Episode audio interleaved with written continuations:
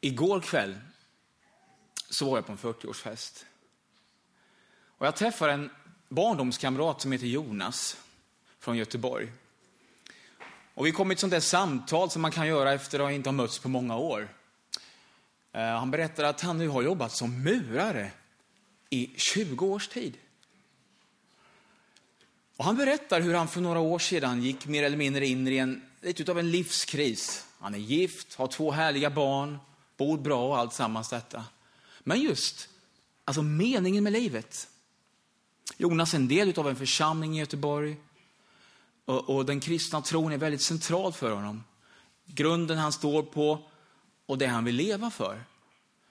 Men han berättar på något sätt att jag kommer in i mitt liv bara blev en slentrian. Och han sa, det är nu några år tillbaka som jag börjar varje dag och medvetet överlåter den här dagen till Jesus. Genom bön så, sa han, så skriver jag Jesus över den här dagen.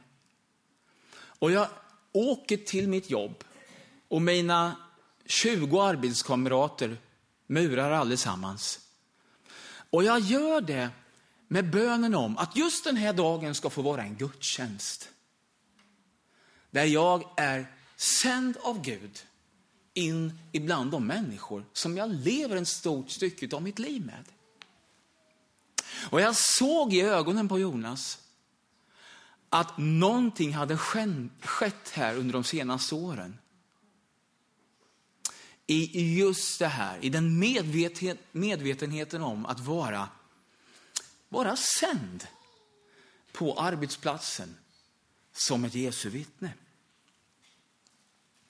Och vi låter den berättelsen utgöra grund för den text jag vill läsa och dela några tankar också omkring. Det är från Matteus kapitel 3. Och jag ska läsa från vers 13 till 17. Texten om Jesu dop, Matteus 3, vers 13. Sedan kom Jesus från Galileen till Johannes vid Jordan för att döpas av honom. Men Johannes ville hindra honom och sa, det är jag som behöver döpas av dig och nu kommer du till mig. Jesus svarade, låt det ske. Det är så vi ska uppfylla allt som hör till rättfärdigheten. Då lät han det ske. När Jesus hade blivit döpt steg han genast upp ur vattnet. Himlen öppnade sig och han såg Guds ande komma ner som en duva och sänka sig över honom. Och en röst från himmelen sa, detta är min älskade son. Han är min utvalde.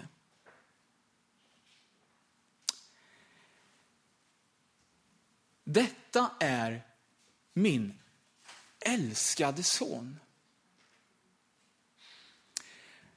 I den här situationen så ser vi hur Gud stiger ner på jorden och på ett sätt omfamnar sin egen son.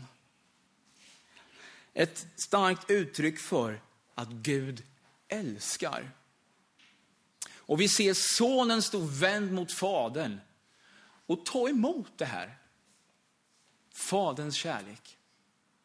Och det här kommer att bli själva startpunkten för Jesu offentliga tjänst här på jorden.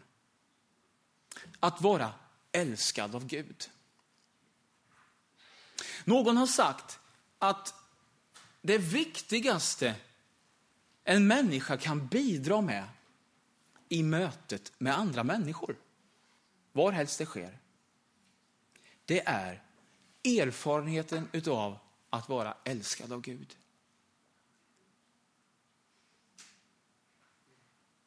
Kan det vara så enkelt? Vi tar det igen.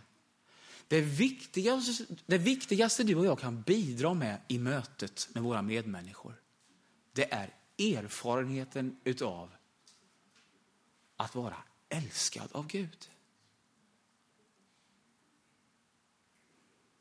upplevelsen utav det.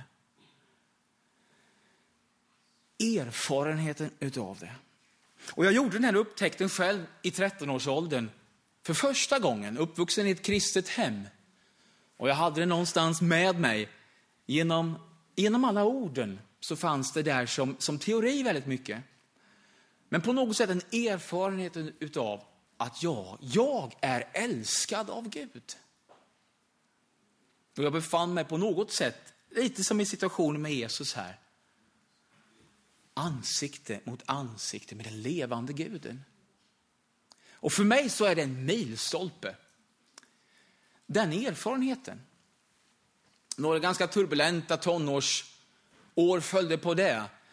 Ehm, I den här situationen och läget i livet där man söker sin identitet. Vem är jag som människa? Ehm, idag har jag själv just nu ett par tonårspojkar tillsammans med min fru Anna. Och ytterligare två som är på väg in i tonåren strax efter det. Ehm, och det är en omtumlande tid på många olika sätt. Det blir man på, på nytt påmind om som, som pappa. Men för mig så var det en oerhört viktig erfarenhet. Jag är älskad av Gud. Som 17-åring så gjorde jag en annan väldigt liknande erfarenhet. Som också har blivit till en milstolpe för mig. Jag läste Johannes 3 och 16. Jag vet inte för vilken gång i ordningen. Och det var som att jag såg texten i ett nytt ljus. Så älskade Gud världen att han gav sin enda son. Så älskade Gud världen. Fram tills den dagen så hade jag på något sätt läst, så älskade Gud Martin, de närmaste vännerna i ungdomsgruppen, familjen och församlingen där hemma i södra Östergötland i Österbymo. Men det står ju, så älskade Gud världen. Och där någonstans, i den erfarenheten, där har vi på något sätt fröet, utgångspunkten för världens revolution och återupprättelse. Gud älskar. Och han har inte gett upp hoppet om den värld som på så många sätt är trasig och har gått vilse bort ifrån hans vilja. Detta är min älskade son. Han är min utvalde, läste vi. Och i grundtexten så, så flyter de här två begreppen ihop på något sätt. Det är uttryck för samma sak. Jag vill läsa bara några kapitel längre fram. För här, den här texten som vi läste här, den är hämtad egentligen från Jesaja 42. Och i kapitel 12 i Matteusevangeliet så hänvisar Matteus igen till just den här texten. Från Jesaja alltså. Matteus 12, från vers 18, så läser vi Detta är min tjänare som jag har utvalt, den som jag älskar och som min själ har sin glädje i. Jag ska låta min ande komma över honom och han ska förkunna rätten för folken. Han ska inte träta och ropa. Ingen ska höra hans röst på gatorna. Han ska inte bryta av det knäckta strået eller släcka den tynande lågan, utan han ska en dag föra rätten till seger. Och hans namn ska ge folken hopp. Han är min älskade. Han är min utvalde. Och som älskad och utvald så blir han mottagare av den helige Ande. Och det är det här som ska ge folken, folkslagen hopp. Alla folkslag. Och vi ser Jesus, hur han vandrar omkring i städerna och byarna. Och hur det blir starten på den här rörelsen genom lärjungarna till jordens yttersta gräns. Och därmed så har vi grunden här till det som Magdalena slog an tonen med här i början. Att vi är alla en del i den här sändningen. Som mottagare av den helige Ande. Sända lokalt i vidare cirklar ut mot jordens yttersta gräns. Globalt. Mottagare, men inte passiva, passiva åskådare. Utan en del i Guds plan för världen.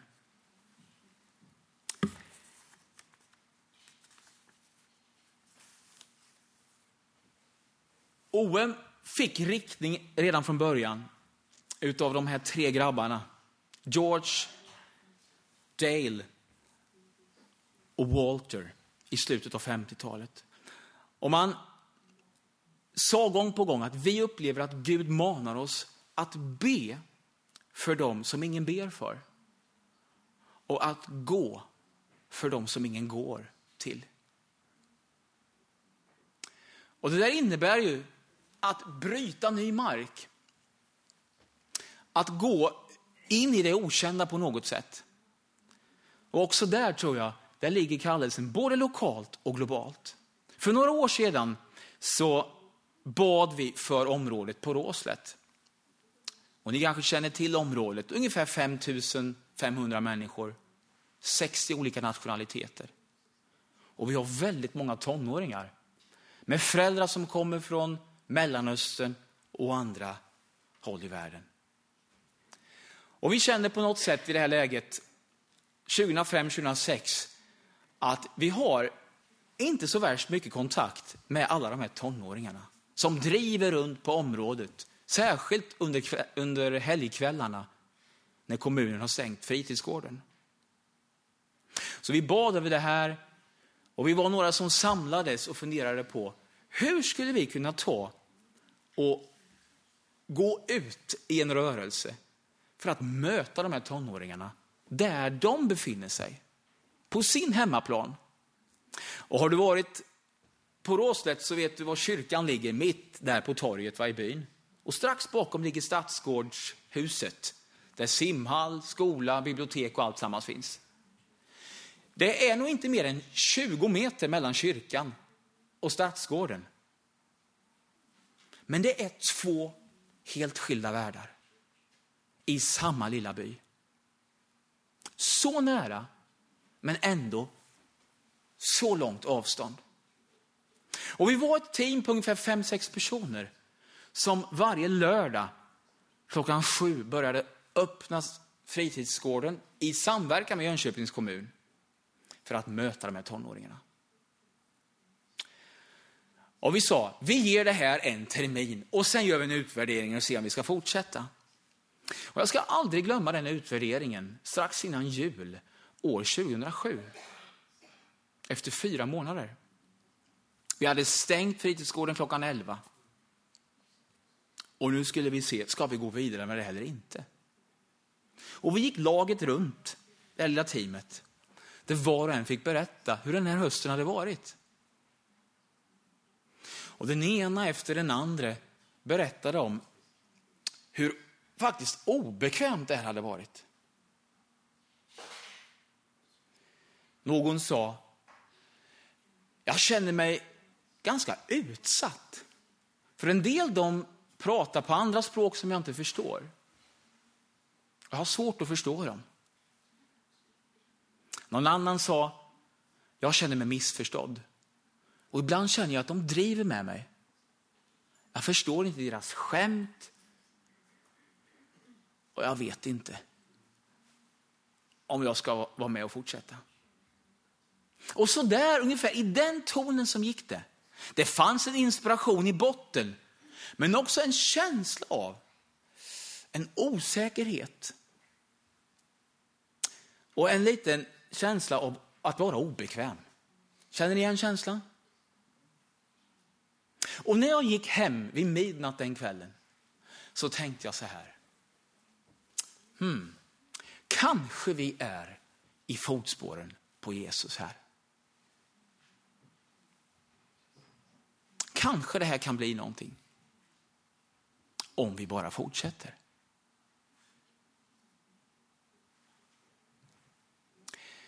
Och vi har fortsatt, och idag är det här en väldigt utvecklad verksamhet.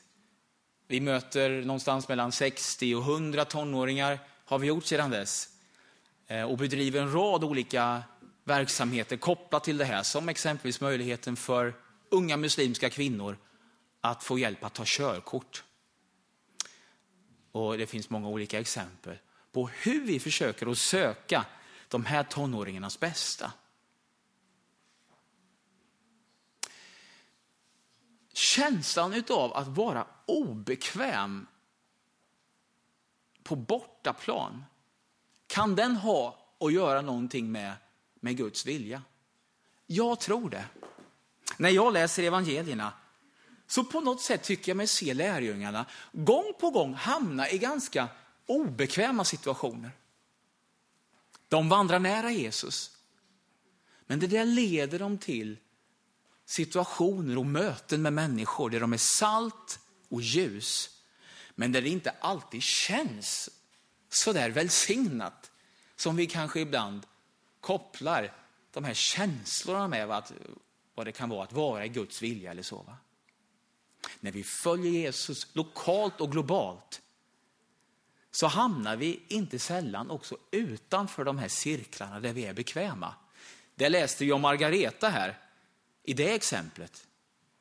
Men det är lika sant också här globalt, eller lokalt. Och det utmanar oss som lokal församling att tacka Gud för det som vi står mitt uppe i, för det som han har byggt genom oss. Men att samtidigt våga säga, Herre, här är vi som lokal församling. Öppen för nya initiativ, nya visioner, lokalt och globalt. Där vi tillsammans är med och ber och ger, går och sträcker ut på bortaplan för att Guds rike ska komma. För att Jesus ska bli känd och för att hans församling ska byggas. Detta är min älskade son. Han är min utvalde. Där har vi själva starten för Jesu kraftfulla sändning i världen. Och det är din och min utgångspunkt här idag. Den här söndagen. Ska vi be tillsammans? Och vi börjar med att bli stilla några ögonblick i samtal med, med Herren.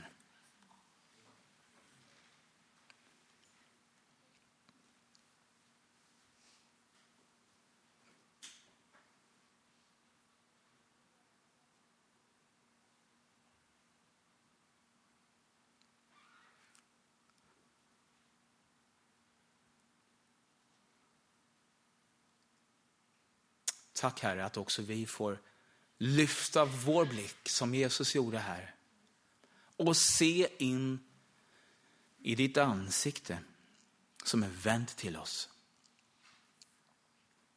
Vi vill ta emot av andens kraft och liv den här söndagen. Herre, här är vi. Öppna våra sinnen och uppfyll oss med helig ande igen och igen.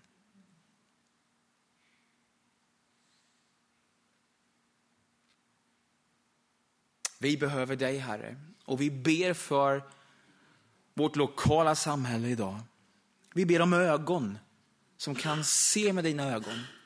Och vi ber om händer och fötter som kan gå i din rörelse ut ur de här lokalerna i mötet med människor av kött och blod som du älskar. Men vi ber också, Herre, för den värld som blöder på så många olika sätt.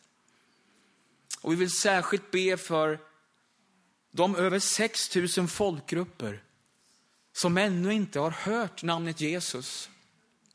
Som ännu inte har en inhemsk kyrka som kan förkunna evangeliet. Och Herre, vi ber att du ska visa oss hur vi kan vara en del av din mission vid jordens yttersta gräns. Vi ber för alla de folk i muslimvärlden som lever fortfarande i mörker utan att känna dig, Herre. Vi ber för våra arbetare på plats där ute. I församlingsgrundande, i evangelisation, i utvecklingsarbeten och i bistånd. Herre, bistå dem idag. Jag ber särskilt för ett par som vi här i veckan sände också till Nordafrika. För att hitta in i en ny folkgrupp, helt onådd. Herre, led dem in i mötet bland människor där den här följande veckan. Vi ber, låt ditt rike komma och ditt namn bli förhärligat. I Jesu Kristi namn. Amen.